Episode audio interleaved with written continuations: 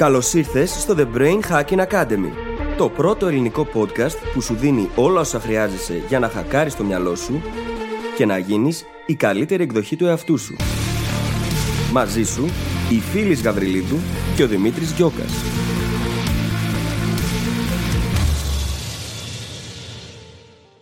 Γεια σου Brain Hacker! Ίσως να μην έχεις μάθει τις εξελίξεις ακόμη.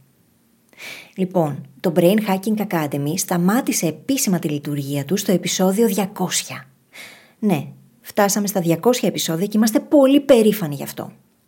Κάπου στην πορεία όμως αποφασίσαμε να σταματήσουμε και να πάρει ο καθένας τον δικό του δρόμο. Ο Δημήτρης ίδρυσε το δικό του SEO agency και εγώ δημιούργησα το δικό μου πλέον brand και ένα νέο podcast που είμαι βέβαιη ότι θέλεις να βάλεις στη λίστα σου. Μπορείς λοιπόν πλέον να προσθέσεις στα 200 επεισόδια του Brain Hacking Academy μερικές δεκάδες ακόμα από το καινούριο μου podcast, τις Φιλοσοφίες.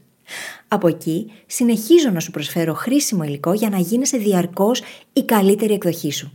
Μεθοδικά και εμπεριστατωμένα, όπως ακριβώς με έχει συνηθίσει τόσα χρόνια στο Brain Hacking Academy. Στις φιλοσοφίες θα με ακούσεις είτε μόνη είτε με κάποιον εκλεκτό καλεσμένο να αναλύω θέματα προσωπικής και επαγγελματικής ανάπτυξης και να απαντάω δικά σας ερωτήματα. Πάντα με σκοπό να κάνω τα σύνθετα απλά και να σε βοηθήσω να περάσεις στη δράση. Αναζήτησε το podcast στο Spotify ή σε όποια άλλη εφαρμογή μας έχεις βρει και μας ακούς με τον τίτλο Φιλοσοφίε ή βρες τα επεισόδια συγκεντρωμένα στη σελίδα μου phyllisgabriel.com. Να θυμάσαι, Υπάρχει καλύτερος τρόπος και είμαστε εδώ για να τον βρούμε μαζί. Σε περιμένω. Γεια σου Brain Hacker και καλώς ήρθες σε ένα ακόμα επεισόδιο του The Brain Hacking Academy. Σήμερα μιλάμε για την αποτυχία. Είναι ένα θέμα που όλους μας αγγίζει και όλοι το έχουμε βιώσει κάποια στιγμή και σε αυτό το επεισόδιο δίνουμε έμφαση στο να επαναπροσδιορίσουμε την αποτυχία. Γιατί όπως έχουμε πει και στο παρελθόν, κάθε αποτυχία είναι μια ευκαιρία για μάθηση. Στα πλαίσια λοιπόν του επεισοδίου θα μιλήσουμε για αυτόν τον επαναπροσδιορισμό, γιατί είναι τόσο σημαντικός, σε τι βασίζεται, πώς μπορούμε να τον κάνουμε στη ζωή μας και θα αναλύσουμε και διάφορα νοητικά μοντέλα τα οποία μπορούν να μας βοηθήσουν να πετύχουμε ακριβώς αυτό, αλλά να το κάνουμε και σωστά. Πρόκειται για ένα πολύ δυνατό επεισόδιο με ένα θέμα που όλους μας αγγίζει, όπως είπα ήδη, και γι' αυτό θα σε αφήσω απλά να πας να το απολαύσεις και να ανακαλύψεις όλα όσα έχουμε να πούμε. Σου εύχομαι καλή ακρόαση. Καλησπέρα Δημήτρη. Καλησπέρα φίλης, τι κάνεις, πώς ήταν η εβδομάδα σου; Ήταν καλή η εβδομάδα μου και παρέδωσα το βιβλίο επιτέλους. Παιδιά, παρέδωσα το βιβλίο. Ανυπομονώ για αυτό το βιβλίο. Ξέρεις πόσο καιρό θέλω να το δω; Ξέρω γιατί έχει ένα χρόνο που το τελείωσα και το πηγαίνω ναι. λαού λαού. Πράγματι, αλλά εγώ θα έχω την τύχη να το δω πριν κυκλοφορήσει. Είμαι πάρα πολύ ενθουσιασμένος. Το έχεις λάβει στο email σου. Ήδη. Ναι. Λοιπόν, παιδιά, γεια σας. Πάω. Όχι, εντάξει, εδώ είμαι ακόμα. Μπορώ και μετά το επεισόδιο. Παρέδωσα λοιπόν το βιβλίο, γιατί το είχα βάρος η αλήθεια είναι. Με τούτα και με εκείνα αυτό το διάστημα δεν ήταν και το πιο εύκολο πράγμα να συγκεντρωθώ και να κάτσω να κάνω την επιμέλεια και τις αλλαγές που χρειάζονταν. Και τώρα έχει πάρει το δρόμο του. Τώρα μένουν τα επόμενα βήματα. Τέλεια. Τέλεια. Και έτσι μιας και μιλάμε για ολοκλήρωση μεγάλων project, στο σημερινό επεισόδιο θέλω για πρώτη φορά να πω τι δουλεύω τόσο καιρό. Wow! Δεν, το ήξερα ότι θα το κάνει αυτό. Δεν το ήξερα. Λοιπόν, όπως οι φίλοι, μόλις τελειώσαμε και παρέδωσε το βιβλίο ολοκληρωτικά πλέον, έτσι και εγώ την επόμενη εβδομάδα από την ηχογράφηση, δηλαδή θα έχει ήδη γίνει αυτό όταν ακούτε το επεισόδιο, πάω για βιντεοσκόπηση. γιατί έχω δημιουργήσει ένα ολόκληρο course πάνω στην αναβλητικότητα. Εντάξει. Το okay. αναβλητικότητα το λοιπόν, ξέραμε. Παιδιά, έρχεται. Όπως είπα λοιπόν, έχω ολοκληρώσει, τουλάχιστον όσον αφορά το υλικό, ένα μάθημα, ένα online course μεγάλο πάνω στην αναβλητικότητα ασχολούμαι μήνες μαζί του. Πολλούς μήνες. Έχω δώσει πάρα, πάρα πολύ δουλειά και όπως είπα, την επόμενη εβδομάδα πάω για βιντεοσκόπηση. Είμαι λίγο φρικαρισμένος η αλήθεια είναι για τη βιντεοσκόπηση, γιατί είναι ξέρεις, η πρώτη φορά που θα κάνω τόσο πολύ βίντεο. Αλλά παρόλα αυτά είμαι πάρα πολύ ενθουσιασμένος. Ήθελα πάρα πολύ καιρό να σας το ανακοινώσω και ξέρω ότι πάρα πολλοί από τους ακροατές μας με έχουν συνδέσει με την αναβλητικότητα, οπότε ταιριάζει πάρα πολύ ωραία. Ε, Περισσότερες λεπτομέρειες για το πότε θα κυκλοφορήσει και τέτοια σε μελλοντικό επεισόδιο. Αλλά ήθελα έτσι σήμερα να το ανακοινώσω. Τι ωραία. Εν τω μεταξύ, ο Μίστερ Αναβλητικότητα δημιούργησε ένα course για την αναβλητικότητα χωρίς να γίνει καθόλου αναβλητικός. Ήταν full παραγωγικός όλο αυτό τον καιρό, έτσι. Περίμενα πώς και πώς να το πω. Η αλήθεια είναι ότι δεν ισχύει ακριβώς αυτό που λες. Βίωσα πάρα πολύ αναβλητικότητα κάνοντας το course για την αναβλητικότητα και εφάρμοσα πάρα πολλές από τις τεχνικές για τις οποίες μιλάω στο ίδιο το course για να το φέρω εις πέρας. Γενικά, η δημιουργία αυτού του course ήταν η απόλυτη επιτομή και το απόλυτο project για να επιδείξω όλα αυτά τα οποία λέω γύρω από το θέμα. Άρα, και... κάνοντας όλα αυτά, δεν έγινες αναλυτικό. Αυτό μας λέει. Απλά, απλά κατάφερα να την προσπεράσω. Έγινα, αλλά το αντιμετώπισα. Αυτό είναι νομίζω το πιο ρεαλιστικό. Εντάξει, έχεις φτάσει στο δυσκολότερο σημείο και θα το κάνεις. Είναι προγραμματισμένο, οπότε. Ναι. Το πιο δύσκολο, θα σου πω. Η βιντεοσκόπηση είναι το πιο δύσκολο από τη μία άποψη. Η συγγραφή ήταν το πιο δύσκολο από άποψη αναβλητικότητας όμως, γιατί ήταν πιο μεγάλο, πιο εκτενές. Ενώ mm. αυτό, παρόλο που δεν το έχω ξανακάνει, με αγχώνει λίγο κτλ., είναι ταυτόχρονα και κάτι ορισμένο. Έχει μπει στο ημερολόγιο, έχω κλείσει για τη βιντεοσκόπηση κτλ. Που θα γίνει. Θέλω, δεν θέλω. Έχει διορία εξωτερική, κατάλαβες. Τέλεια. Λοιπόν, άντε, με το καλό, καλή επιτυχία και στους δυο μας. Και πάμε να μιλήσουμε μετά το καλή επιτυχία για την αποτυχία. Ναι. Η φίλη παιδιά έχει ενθουσιαστεί με το σημερινό μας θέμα που όπως είπε είναι η αποτυχία. ε, δεν την ακούτε, ορίστε. έχει ενθουσιαστεί πολύ λοιπόν με το σημερινό μας θέμα. οπότε ας ξεκινήσουμε με τη φίλη, λοιπόν. Λοιπόν, η αποτυχία είναι ένα από τα αγαπημένα μου θέματα. Γιατί; Δεν υπάρχει αποτυχία και χρειάζεται να το αποδεχτούμε όλοι αυτό. Χρειάζεται όμως να αλλάξουμε το mindset το οποίο είναι συνδεδεμένο με την αποτυχία για να το αποδεχτούμε, έτσι. Και αν ενστερνιστούμε το mindset το οποίο λέει πως κάθε αποτυχία, όσο μικρή ή μεγάλη κι αν είναι, αποτελεί ευκαιρία για βελτίωση και μάθηση, και αρχίσουμε να αναζητούμε την ανατροφοδότηση που χρειάζεται για να μπορέσουμε να κάνουμε το επόμενο βήμα πολύ καλύτερα, τότε τα πράγματα απλοποιούνται. Ακόμα κι αν είναι δύσκολο τη στιγμή που ζούμε την αποτυχία, έτσι. Ακόμα και τότε. Αν το mindset είναι τέτοιο και υπάρχει growth mindset all over, τότε η αποτυχία πάβει να είναι αυτό το, το τέρας το οποίο μπορεί να μας τρομάζει στους εφιάλτες που βλέπουμε κάθε βράδυ. Ναι. Και η αλήθεια πρώτα απ' όλα είναι ακριβώς αυτή που λέει φίλης. Έχουμε μιλήσει πάρα πολύ γι' αυτό και στα πλησία του growth mindset. Πώς ένα σημαντικό χαρακτηριστικό του growth mindset είναι ο επαναπροσδιορισμός της αποτυχίας ως μια ευκαιρία για μάθηση, ως η καλύτερη μας ευκαιρία για εξέλιξη. Από την άλλη, και για να είμαστε δίκαιοι, συναισθηματικά, συναισθηματικά μιλώντας, υπάρχει αποτυχία. Δηλαδή, το νιώθουμε το συνέστημα και έχουμε φόβο για αυτό και δεν μπορούμε αυτό να το πετάξουμε το παράθυρο και να πούμε: Ξέρετε τι, παιδιά, δεν υπάρχει. Ξεχάστε τι. Οπότε, σε αυτό το επεισόδιο, ένα από τα πράγματα που είναι πολύ σημαντικό να κρατήσουμε και που θα αναλύσουμε αρκετά είναι το πώς να μετατρέψουμε το συνέστημα της αποτυχίας και το φόβο της αποτυχίας στο παραγωγικό πράγμα που πρέπει να είναι ή που αξίζει να είναι πιο σωστά. Το συνέστημα αυτό καθ' αυτό νομίζω πως δεν είναι αποτυχία. Δεν νομίζω πως είναι συνέστημα η αποτυχία. Είναι όλα τα υπόλοιπα αρνητικά που φέρνει. Είναι η απογοήτευση, το ότι μπορεί να αρχίσουμε να τα βλέπουμε όλα μαύρα και σκοτεινά, ότι δεν υπάρχουν λύσεις, ότι είμαστε σε αδιέξοδο. Αυτά τα συναισθήματα περισσότερο και όχι το ίδιο το κομμάτι αποτυχία σαν. Γιατί νομίζω πως δεν υπάρχει συνέστημα αυτό καθ' αυτό της αποτυχίας. Έχεις απόλυτο δίκιο. Έχεις απόλυτο δίκιο. Η αποτυχία, αν υπήρχε, θα ήταν κατάσταση. Είναι και προκαλεί η κατάσταση συναισθήματα. Έχεις έχεις απόλυτο δίκιο σε αυτό. Αποδοχή λοιπόν. Πώς το αποδεχόμαστε αυτό. Καταρχάς, είναι σημαντικό να μην προσπαθούμε να το καταπιέσουμε έτσι. Συνέβη. Θα τη βιώσουμε και την απογοήτευση και θα κάνουμε δύσκολες και μαύρες σκέψεις. Είναι φυσιολογικό γιατί αν έχεις επενδύσει χρόνο και ενέργεια σε κάτι και τελικά δεν το είδες να ευδοκιμεί, σίγουρα δεν είναι και ότι καλύτερο για κανέναν από εμάς. Από εκεί και μετά όμως, αυτό το πράγμα δεν χρειάζεται να το καταπιέζουμε. Γιατί πολλές φορές μεγαλώνοντας μαθαίνουμε ότι πρέπει να καταπίνουμε τα συναισθήματά μας, τα αρνητικά. Για να μην επιβαρύνουμε τους άλλους ή για να κάνουμε τους άλλους χαρούμενους ή δεν ξέρω και εγώ τι. Είναι όμως σημαντικό να τα αφήσουμε να εκτονωθεί. Να αφήσουμε αυτά τα αρνητικά συναισθήματα να εκτονωθούν. Με κάποιον παραγωγικό τρόπο όμως, όχι βλάπτοντας τον εαυτό μας και τους άλλους. Και πώς θα γίνει αυτό, αν δεν δώσουμε στον εαυτό μας την άδεια να το κάνει. Ξέρεις τι είναι τα πιο σημαντικά πράγματα που έμαθα μέσα στα χρόνια είναι ότι τα συναισθήματα δεν είναι διακόπτη. Και κάθε άνθρωπος έχει το δικό του χρόνο που χρειάζεται για να τα διαχειριστεί, όπως λες. Και πάρα πολύ σωστά λες ότι το να έχεις αυτά τα συναισθήματα είναι OK, είναι ανθρώπινο και ο κάθε άνθρωπος θα τα έχει σε διαφορετική ένταση και για διαφορετική διάρκεια. Οπότε, όπως λέγαμε στο προηγούμενο επεισόδιο και την κριτική, πρέπει να πάρουμε το χρόνο μας, να πούμε ότι κοίτα να δεις, εγώ τώρα νιώθω πολύ δυσάρεστα, νιώθω στεναχωρημένος, απογοητευμένος κτλ, κτλ. Και θα αφήσω τη σημερινή ημέρα να περάσει, αλλά αύριο θα πάω να κάνω κάτι με αυτό. Mm-hmm. Θα πάω να επαναπροσδιορίσω την αποτυχία ως μια ευκαιρία να μάθω και να εξελιχθώ. Ναι, γιατί στην πραγματικότητα είναι και αυτή μέρος της εξέλιξης και της επιτυχίας.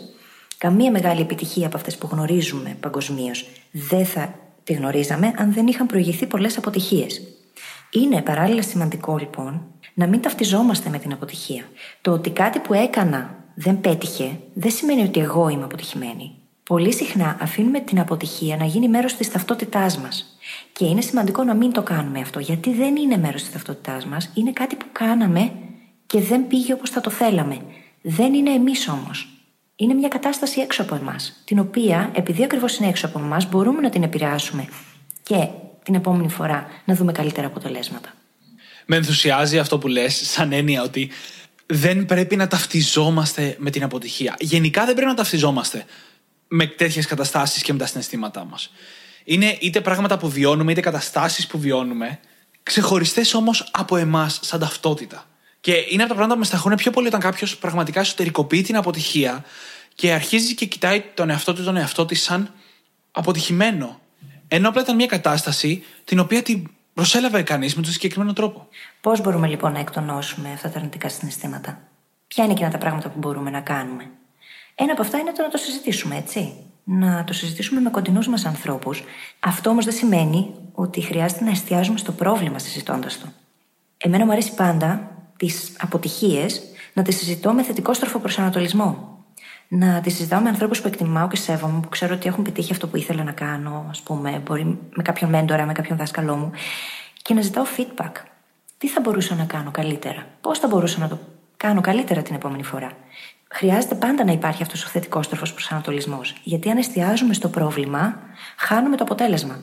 Χρειάζεται και η σκέψη μας, ακόμα και εν μέσω της κατάστασης και της εκτονωσής της, να είναι προσανατολισμένη προς το θετικό. Ξέρεις, τη διαχείριση της αποτυχίας μοιάζει πάρα πολύ με τη διαχείριση οποιοδήποτε σετ συναισθημάτων και καταστάσεων. Ένα, πρέπει να εξωτερικεύσουμε τα συναισθηματα Οπότε, ελαφρώς θα διαφωνήσω στο αν πρέπει να μιλήσουμε για το πρόβλημα, γιατί αξίζει να βγάλουμε έξω και τα δυσάρεστα συναισθήματα που μας έχουν δημιουργηθεί. Δεν είναι καλό να τα καταπνίγουμε και να πάμε κατευθείαν στο θετικό στροφό. Ναι, ναι, το ξέρω, το ξέρω. Απλά προσθέτω πιο πολύ, δεν διαφωνώ Ναι, ναι. Δεύτερον, και εδώ θα συμφωνήσω μαζί σου, όταν έρθει η ώρα να το συζητήσουμε ειδικά εξωτερικά, να το βγάλουμε από μέσα μας, ο καλύτερο πράγμα που μπορούμε να κάνουμε σε εκείνο το σημείο είναι να συζητήσουμε για το τι μπορούμε να μάθουμε από αυτό. Mm-hmm. Ξέρεις, κάθε φορά που μιλάμε για την αποτυχία, λέω για την ατάκα του Νέλσον Μαντέλα. Στη ζωή είτε κερδίζω είτε μαθαίνω. Και δεν χρειάζεται απαραίτητα να το συζητήσουμε με κάποιον έξω από εμάς. Βοηθάει πολλές φορές να κάνουμε τη συζήτηση αυτή φωναχτά με τον ίδιο μας τον εαυτό. Διότι πάρα πολύ συχνά, ακούγοντας τον εαυτό μας να μιλάει, ίσως να δώσουμε ακόμα και απαντήσεις που δεν θα τις παίρναμε αν το σκεφτόμασταν μόνο. Και έχοντας πάντω στο μυαλό την ερώτηση πώς μπορώ την επόμενη φορά να το κάνω καλύτερα και φυσικά τι μπορώ να μάθω από αυτό. Πώς με εξελίσσει, πώς με κάνει καλύτερο ή καλύτερη. Είναι πολύ χρήσιμες αυτές οι ερωτήσεις. Ακριβώς επειδή δεν μας αφήνουν να εστιάσουμε στο πρόβλημα αυτό καθ' αυτό. Και ταυτόχρονα επιτρέπουμε στον εαυτό μας να εκτονώσει τα αρνητικά συναισθήματα που βιώνει, έχουμε όμως και θετικό στροφο προσανατολισμό στη σκέψη μας. Και αυτό είναι πολύ σημαντικό γιατί μπορεί να μας βοηθήσει να φύγουμε από το αρνητικό πολύ εύκολα, πολύ πιο εύκολα μάλλον. Και να επισημάνω εδώ κάτι πάρα πολύ σημαντικό. Αυτές οι συζητήσεις δεν πρέπει να γίνονται μέσα στο κεφάλι μας. Το κεφάλι μας είναι στον κόσμο του. Έτσι και πάμε να επεξεργαστούμε την αποτυχία με έναν θετικό στροφό τρόπο. Ένα λεπτό μετά θα σκεφτόμαστε και πόσο χάλια ήταν αυτή η κατάσταση και πόσο χάλια είμαστε κι εμείς που έγινε αυτή η κατάσταση κτλ. κτλ. Δεν είναι αξιόπιστο, ειδικά σε τέτοιες καταστάσεις. Γι' αυτό και η φίλη είπε να το συζητάμε φωναχτά με τον εαυτό μας. Να πάμε στον καθρέφτη και να βγάλουμε τους ήχους από μέσα για να ακούσουμε τι λέμε. Ένας άλλος mm-hmm. καλός τρόπος είναι να γράψουμε. Αν δεν θέλουμε να το κάνουμε με κάποιον φίλο, coach, μέντορα ή οτιδήποτε, μπορούμε να το γράψουμε στο χαρτί. Και μετά να κάψουμε το χαρτί, δεν είναι αυτό το θέμα μας. Ε, αλλά η εξωτερήκευση λοιπόν, να μην συμβαίνουν οι συζητήσεις αυτές μέσα στο κεφάλι μας, είναι κάτι πάρα πάρα πολύ σημαντικό για να είναι πιο καλή και αποδοτική αυτή η επικοινωνία με τον εαυτό μας. Και συχνά μπορεί να βοηθήσεις σε τέτοιες περιπτώσεις με τα αρνητικά συναισθήματα, όχι μόνο τώρα για οτιδήποτε έπεται της αποτυχίας, γενικότερα με τα αρνητικά συναισθήματα, το να γράψουμε σε τρίτο πρόσωπο.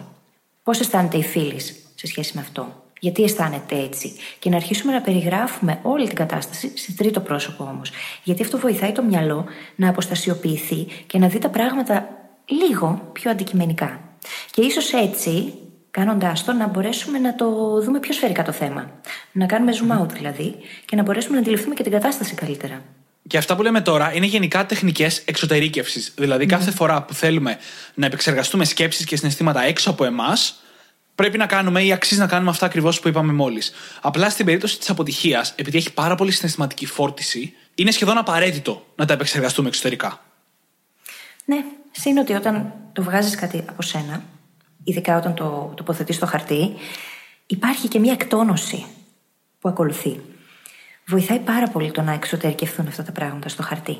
Είναι σαν να τα παίρνουμε από μέσα μας και να τα βγάζουμε έξω και να τα κοιτάμε.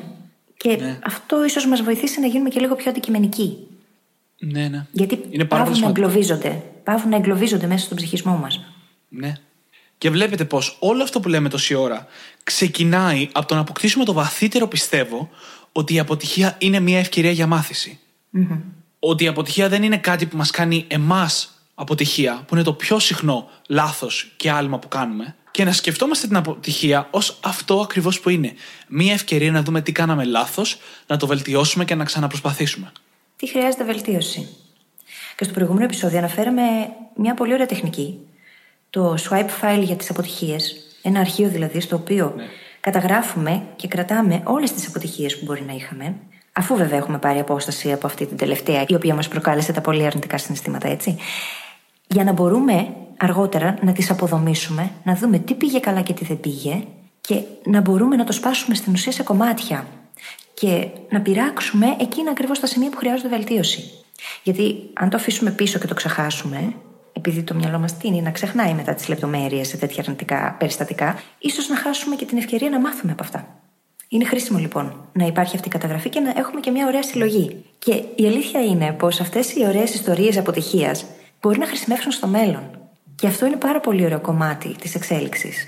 Για παράδειγμα, όταν μιλάω για το public speaking, αναφέρω πάρα πολύ συχνά εκείνη την ιστορία που κλήθηκα να μιλήσω μπροστά σε 500 ανθρώπους χωρίς να έχω προετοιμαστεί, χωρίς να ξέρω τι πρέπει να κάνω.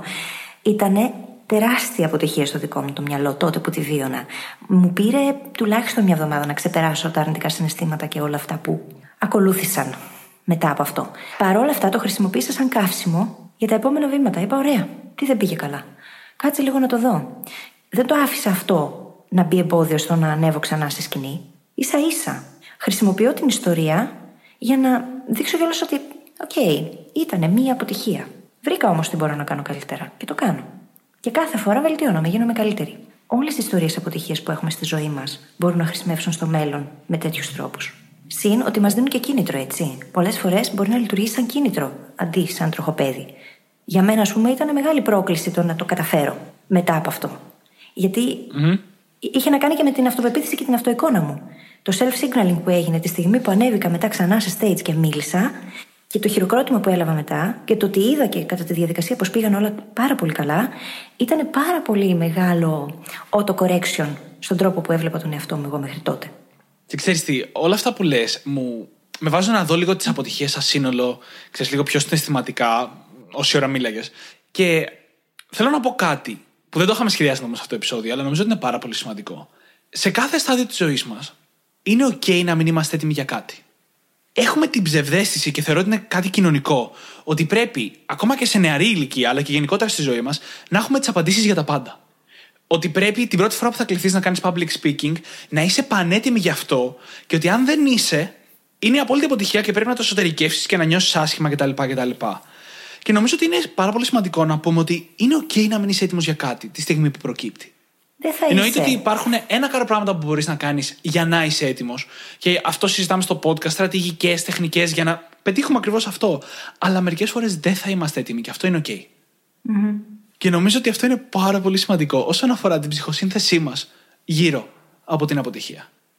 Ναι, αλλά αυτό δεν το μαθαίνουμε.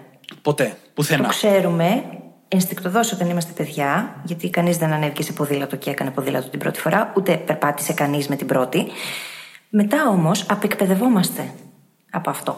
Γιατί καλούμαστε ξαφνικά να είμαστε τέλειοι. Να πηγαίνω στο σχολείο να γράφω την ορθογραφία μου τέλεια. Να κάνω φανταστικά γράμματα. Να διαβάζω καλά. Να μην συλλαβίζω. Να μάθω την προπαίδεια μέσα σε δύο εβδομάδες. Στην πρώτη δημοτικού ή στη Δευτέρα. Δεν ξέρω σε ποια ηλικία τη μαθαίνουν τέλος πάντων. Ναι, ναι, ναι. Ναι. Και όλα αυτά χτίζουν μια σχετική στάση η οποία είναι fixed mindset, έτσι. Γιατί ξαφνικά απαγορεύεται να κάνω λάθος. Ναι. Και άσε που υπάρχει και μια καμπύλη, την οποία όλοι καλούμαστε να ακολουθήσουμε σχεδόν ταυτόχρονα, αγνοώντας την ατομικότητα του καθενός. Δηλαδή, όλα τα παιδιά πρέπει να είναι αρκετά όρημα και έτοιμα για να διαβάσουν, να κάνουν άγνωση στην ίδια ηλικία. Όλοι πρέπει να ενηλικιωθούμε και να λάβουμε τις ευθύνες μας στην ίδια ηλικία. Δεν πάει έτσι. Κάποιος μπορεί να οριμάσει λίγο νωρίτερα, κάποιος μπορεί να οριμάσει λίγο αργότερα. Προσπαθώντας να τους βάλεις όλους σε ένα τσουβάλι, σε μια καμπύλη, το μόνο που κάνεις είναι να ζημιώνεις αυτούς που δεν είναι πάνω στο καμπύλη. Είτε πιο γρήγορα είτε πιο αργά. Ναι, γιατί κάνεις cherry picking, όπως κάνουν καμιά φορά οι επιστήμονες για να σου βγουν τα στατιστικά στην εκάστοτε ανάλυση.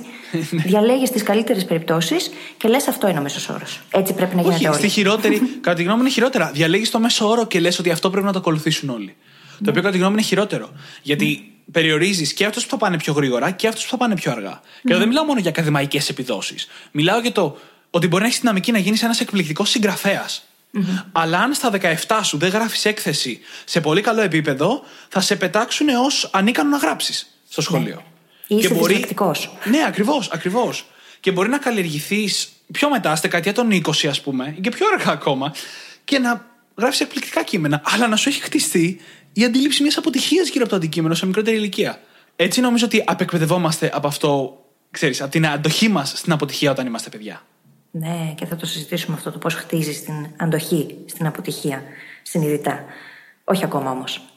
Αφού λοιπόν έχουμε κάνει όλη αυτή την εκτόνωση, μπορούμε να αρχίσουμε να εφαρμόζουμε πάρα πολύ ωραία νοητικά μοντέλα για να αρχίσουμε να την αποδομούμε, να την χρησιμοποιούμε πολύ καλύτερα, για να πάμε τελικά εκεί που θέλουμε να πάμε.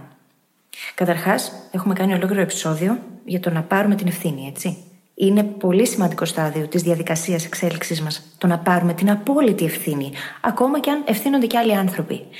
Το δικό μας όμως κομμάτι, πώς μπορούμε να το διαχειριστούμε, για να το δούμε τελείως; Ναι, ναι, ναι. Ε, Είναι πάρα πολύ σημαντικό αυτό που λες. Γιατί σε εκείνο το επεισόδιο μιλάμε πιο πολύ απ' όλα για τη σημασία του να πάρεις την ευθύνη.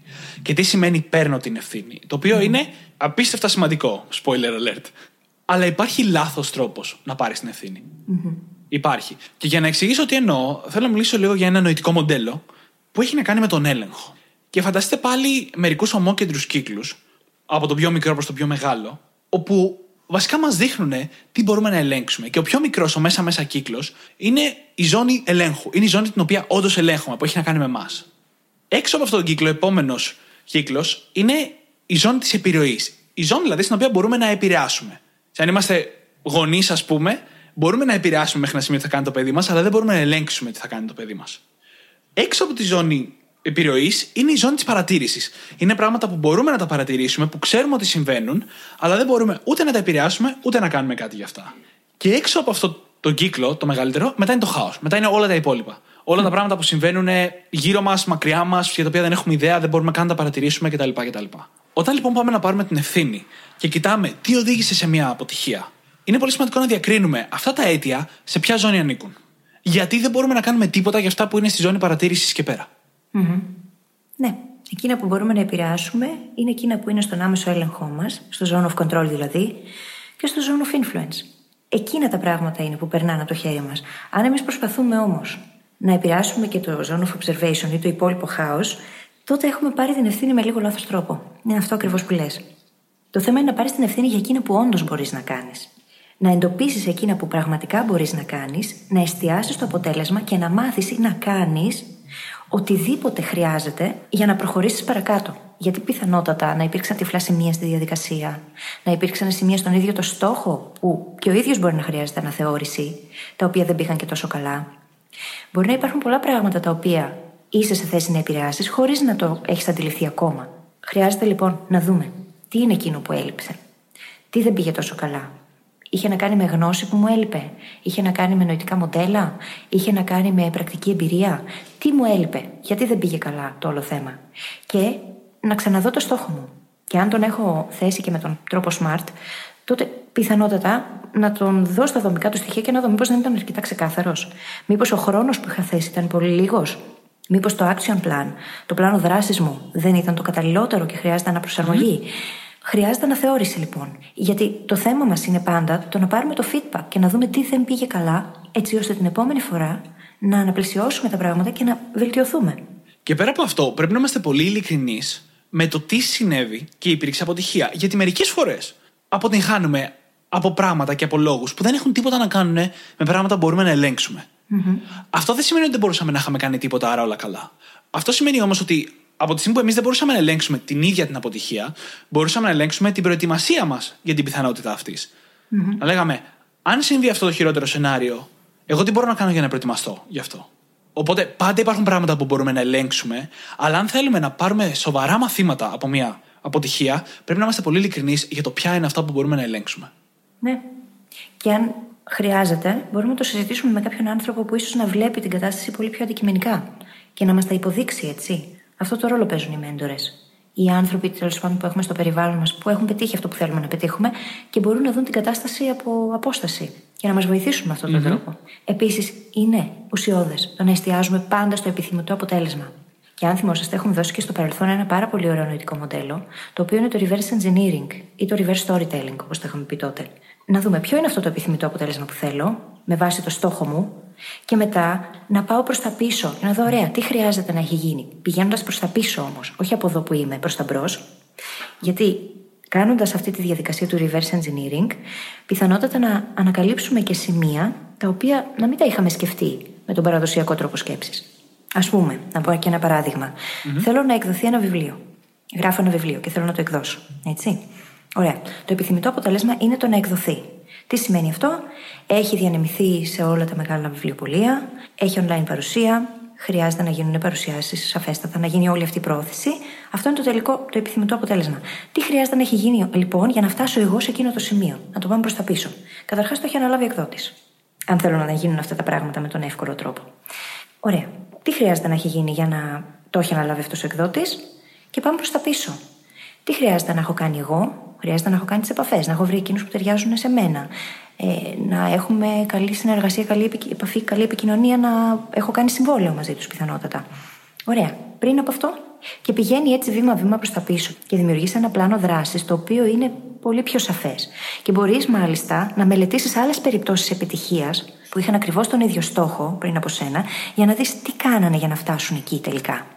Και να το πας προς τα πισω Στην πραγματικότητα, δηλαδή, φέρνει την αποδόμηση σε ένα στόχο. Έχουμε μιλήσει ναι. και γι' αυτό πολλές φορές στο παρελθον Και αυτό είναι χρήσιμο, εννοείται, είναι απαραίτητο να το κάνεις όταν θέτεις ένα νέο στόχο. Αλλά και όταν υπάρξει μια πιθανή αποτυχία, που για να υπάρξει αποτυχία σημαίνει ότι υπήρχε κάποιος στόχος ή κάποια κατάσταση, μπορείς να κάνεις reverse engineering την κατάσταση και να δεις τι οδήγησε σε αυτήν. Ακριβώς. Πρέπει να το κάνεις για να δεις μετά τι μπορείς να ελέγξεις, που λέγαμε. Ναι, ναι. Και θέλω να προσθέσω και κάτι πάρα πολύ σημαντικό που έχουμε ξαναπεί στο παρελθόν, που είναι ότι δεν είναι ιδιαίτερα αποδοτικό να κρίνουμε τις καταστάσεις εκ του αποτελέσματος. Πρέπει να γυρνάμε πίσω στη στιγμή που πήραμε αποφάσεις και να βλέπουμε τι δεδομένα είχαμε και αν πήραμε την καλύτερη απόφαση με τα δεδομένα που είχαμε. Το πιο συχνό λάθος που θα εντοπίσουμε, και είναι σχεδόν πάντα στη ζώνη ελέγχου μας αυτό, είναι ότι δεν ψάξαμε για περισσότερα δεδομένα. Ότι κάπου εκεί έξω υπήρχαν ενδείξεις για την επικείμενη αποτυχία, αλλά εμείς δεν τις κυνηγήσαμε, δεν τις ψάξαμε, δεν τις βρήκαμε. Αλλά είναι πάρα πολύ σημαντικό να μην λέμε Α, κοίτα να δεις, εγώ πήρα μια καλή απόφαση, αλλά απέτυχα, άρα ήταν κακή απόφαση. Όχι απαραίτητα. Το θέμα είναι να κάτσουμε να αποδομήσουμε την κατάσταση και να δούμε τι πραγματικά ήταν εκείνο που έφταιγε. Και ίσως να μην ήταν στον δικό μας έλεγχο. OK. Okay. Να δούμε όμως, έχει να κάνει με την απόφαση που πήραμε, το στόχο που έθεσα, με την κατάσταση, με το πώς κινήθηκα. Και τι ήταν εκείνο τελικά που χρειάζεται τώρα να βελτιώσω για να πάω στο επόμενο βήμα. Δεν είναι άσπρο μαύρο όλα. Και νομίζω το καλύτερο παράδειγμα, έτσι ένα ωραίο μάλλον παράδειγμα για να εξηγήσουμε αυτό που είπαμε μόλις, είναι ότι φανταστείτε το ποδόσφαιρο. Ότι παίζει η Μπαρσελόνα με μια ομάδα τρίτης εθνικής του ελληνικού πρωταθλήματος. Ο Δημήτρης μιλάει για ποδόσφαιρο, παιδιά. Δεν σημαίνει συχνά. Δεν είναι λάθος να πας να στοιχηματίσεις υπέρ της Μπαρσελόνα. Είναι σχεδόν σίγουρο, είναι καλή απόφαση με τα δεδομένα που έχεις να πεις ότι η Μπαρσελόνα θα κερδίσει. Mm-hmm. Αν χάσει και χάσει τα χρήματά σου και υπάρξει αυτό που θα λέγαμε αποτυχία, δεν πήρες ποτέ λάθος απόφαση. Mm-hmm. Και νομίζω ότι αυτό είναι ένα εύκολο, κατανοητό παράδειγμα για να εξηγήσουμε αυτό που εννοούμε ότι δεν είναι πάντα λάθος απόφαση που οδηγεί σε αποτυχία. Mm-hmm. Και το ανάποδο, ε, δεν είναι πάντα σωστή απόφαση που οδηγεί στην επιτυχία. Μερικές φορές είμαστε τυχεροί. Πολύ τυχεροί. Ισχύει. Βέβαια και το απροσδόκητο είναι ζήτημα μακράς προετοιμασίας, έτσι. Υπάρχουν πράγματα που μπορείς να κάνεις για να προετοιμαστείς για το πιο απίθανο σενάριο.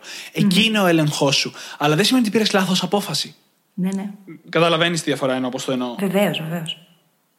Και μια και μιλήσαμε για το reverse engineering τώρα, να δώσουμε και ένα ακόμα ωραίο mental model, που στην ουσία είναι ερώτηση κι αυτό. Και επίσης το έχουμε αναφέρει στο παρελθόν. για την επόμενη φορά που πας τώρα να χτίσεις το πλάνο δράσης σου και να δεις πώς θα κινηθείς από εδώ και πέρα. Ρώτα τον εαυτό σου. Τι χρειάζεται να κάνω για να αποτύχω; Έχει τόσο μεγάλη δύναμη αυτή η ερώτηση. Ποτέ δεν την κοιτάμε. Κοιτάμε πάντα προς θετική κατεύθυνση. Ψάχνουμε να βρούμε τι θα κάνουμε για να πετύχουμε. Αν όμως κάνουμε αυτή τη διαδικασία, πιθανότατα να εντοπίσουμε και πράγματα τα οποία μέχρι πριν γίνει αυτή η ερώτηση αποτελούσαν τυφλά σημεία για μας. Το να βάλουμε το μυαλό στη διαδικασία να αναζητήσει πραγματικά πρακτικούς τρόπους να αποτύχουμε, στην ουσία μας βοηθάει να βρούμε τι χρειάζεται να γίνει για να πετύχουμε. Και μας προετοιμάζει και ψυχολογικά για την αποτυχία. Να το πούμε και αυτό. Νομίζω όμως ότι το πιο σημαντικό είναι το προηγούμενο. Ότι μας βάζει να δούμε τις πιο πιθανές παγίδες που εμείς οι ίδιοι μπορεί να πέσουμε. Όταν το έχεις ξαναπεί αυτό, είχα πει ότι εγώ κάθε φορά που ξεκινάω κάτι καινούριο, αναρωτιέμαι πού θα μου βγει αναβλητικότητα και πώς. Και τι μπορώ να κάνω για να την αποφύγω ή για να την αντιμετωπίσω. Γιατί ξέρω ότι είναι μια πολύ πιθανή παγίδα να πέσω, εγώ προσωπικά. Οπότε λέω, πώς μπορώ να αποτύχω έτσι; Τι μπορώ να κάνω γι' αυτό; Συν ότι μπορεί να ανακαλύψουμε και άλλους τρόπους αποτυχίας, έτσι. Πέρα από τους ήδη γνωστούς. Γιατί πάντα εξαρτάται και από το στόχο και την απόφαση που έχουμε πάρει. Είναι πολύ χρήσιμη η ερώτηση αυτή λοιπόν. Και είναι καλό να την κάνουμε συνειδητά και να καταγράψουμε και τις απαντήσεις μία προς μία για να τις κρατήσουμε, γιατί αυτές θα μας βοηθήσουν να δημιουργήσουμε και το πλάνο δράσης που θα ακολουθήσει. Επίσης, βοηθάει πάρα πολύ το να μελετήσουμε και άλλες ιστορίες αποτυχίας.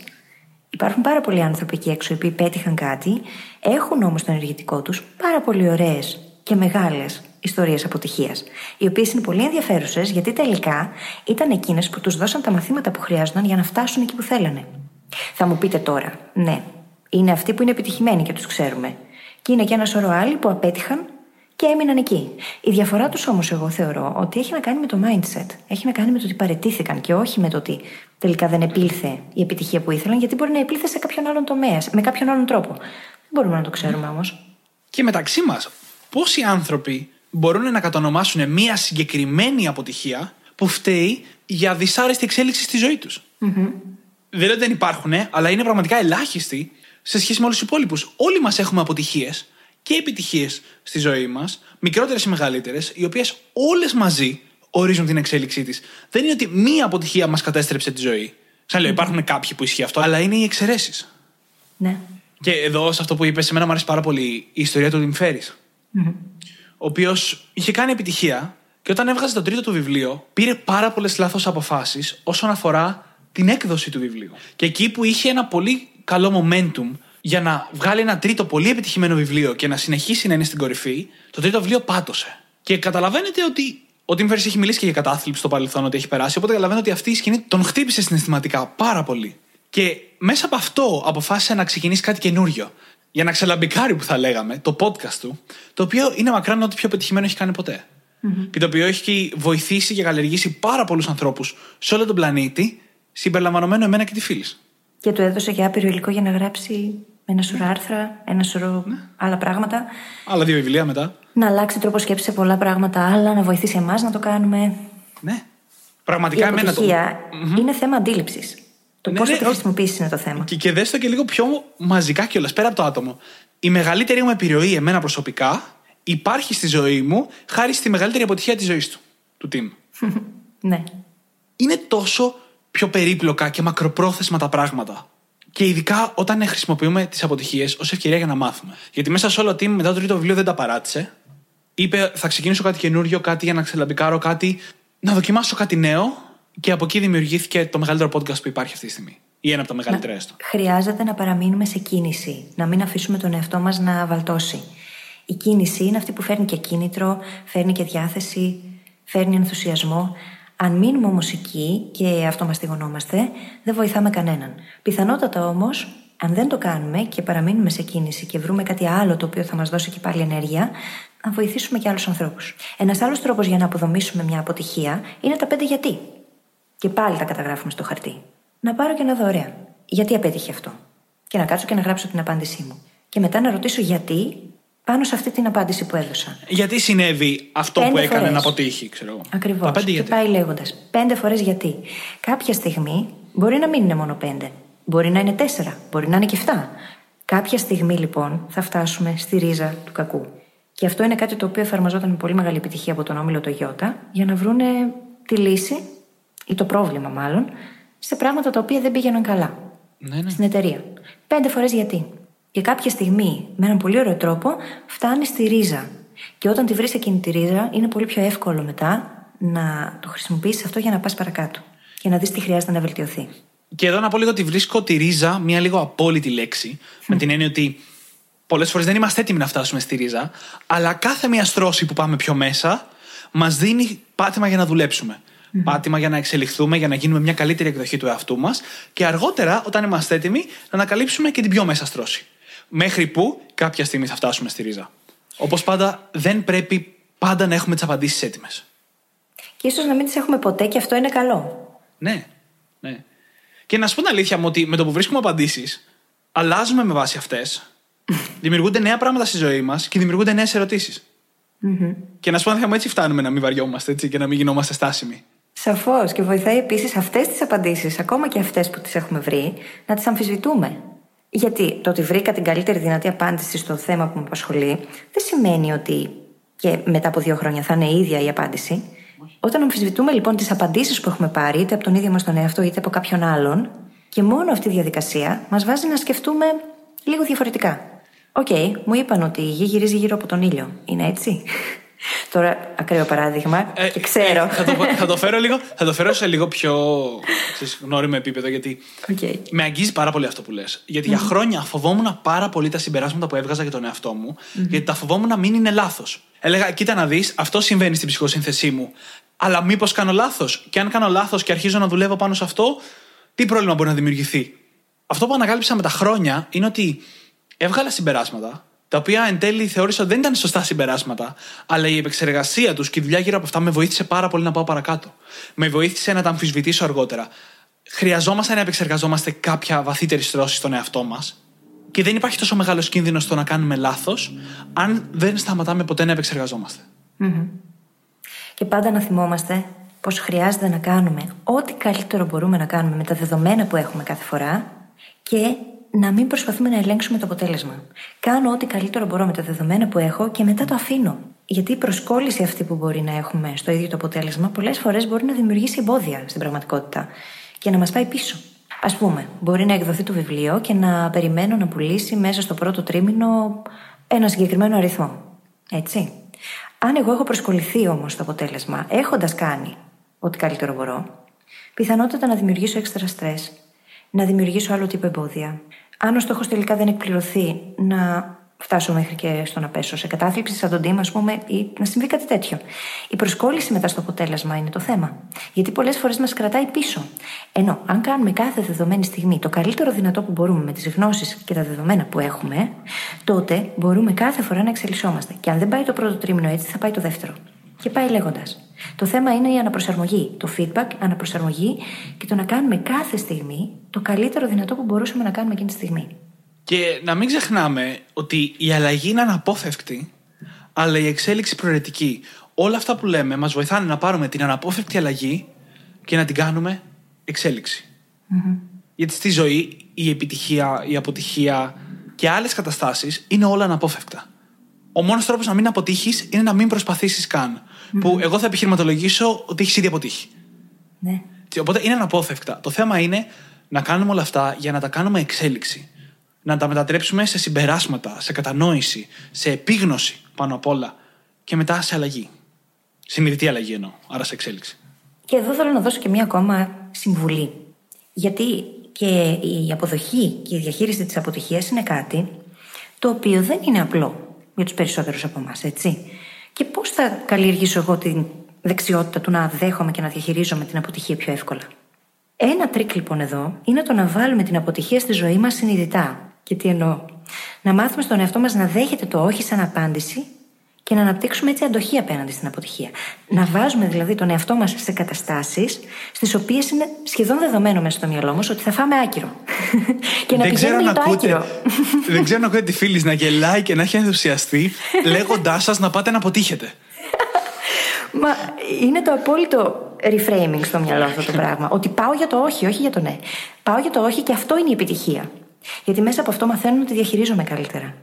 Ίσως Σκέψου γίνει λίγο λίγο. πιο εύκολο, ναι, ναι. Ίσως γίνει λίγο πιο εύκολο να το καταλάβουμε αυτό που λες αν σκεφτούμε ξανά το παιδί και το πώς μαθαίνει να περπατάει. το ενθαρρύνουμε εμείς οι ίδιοι να πάει να αποτύχει και να σκοντάψει και να μπουσουλήσει μετά και να ξανασηκωθεί. Το ενθαρρύνουμε να μην φοβάται την αποτυχία. Οπότε ίσως να πρέπει να βρούμε τρόπους να κάνουμε το ίδιο στους εαυτούς μας στην καθημερινότητά μας. Και μπορεί να το κάνουμε στην αρχή με μικρά πραγματάκια, έτσι. Ένα μεγάλο θα ήταν το να πηγαίνουμε σε συνεντεύξεις, σε εταιρείες, ας πούμε, που ξέρουμε ότι μπορεί και να μην έχουν αποτέλεσμα. Παρ' όλα αυτά όμως, να πηγαίνουμε για το όχι. Άσε που μπορεί να εισπράξει κανένα ναι και να είναι και μεγάλη έκπληξη, έτσι. Ναι, ναι, Γιατί η ναι. ψυχολογία σου έχει αλλάξει. Είναι, είσαι πιο χαλαρός όταν πηγαίνεις για το όχι. Σε γενικές γραμμές, αυτή η τεχνική καλό θα είναι να συνοδεύεται με χαμηλά stakes, με χαμηλο ρίσκο. Δηλαδή, πάμε να τολμήσουμε κάπου που και να αποτύχουμε δεν θα γίνει κάτι. Δεν είπε κανείς βάλτε τη ζωή σας σε κίνδυνο. Ναι, ναι, εννοείται. εννοείται. Disclaimer. Μην βάλετε τη ζωή σας σε κίνδυνο. δεν συστήνουμε κάτι Κανονίστε. τέτοιο. Μην το προσπαθήσετε στο σπίτι. Όχι, απλά πραγματάκια. Μπορεί να ζητήσω, ας πούμε, μια χάρη από μια φίλη που ξέρω ότι θα μου πει όχι. Ή μπορεί να ζητήσω κάτι από ένα συνεργάτη μου που ξέρω ότι θα μου πει όχι. Και να το ζητήσω. Για να ακούσω το όχι. Άσε που μπορεί τελικά να ακούσω και ναι. Αυτό όμως είναι άλλο κεφάλαιο. Γιατί πολλές φορές δεν τολμάμε να ρωτήσουμε, να ζητήσουμε, να κάνουμε πράγματα ακριβώς επειδή φοβόμαστε ότι θα ακούσουμε όχι.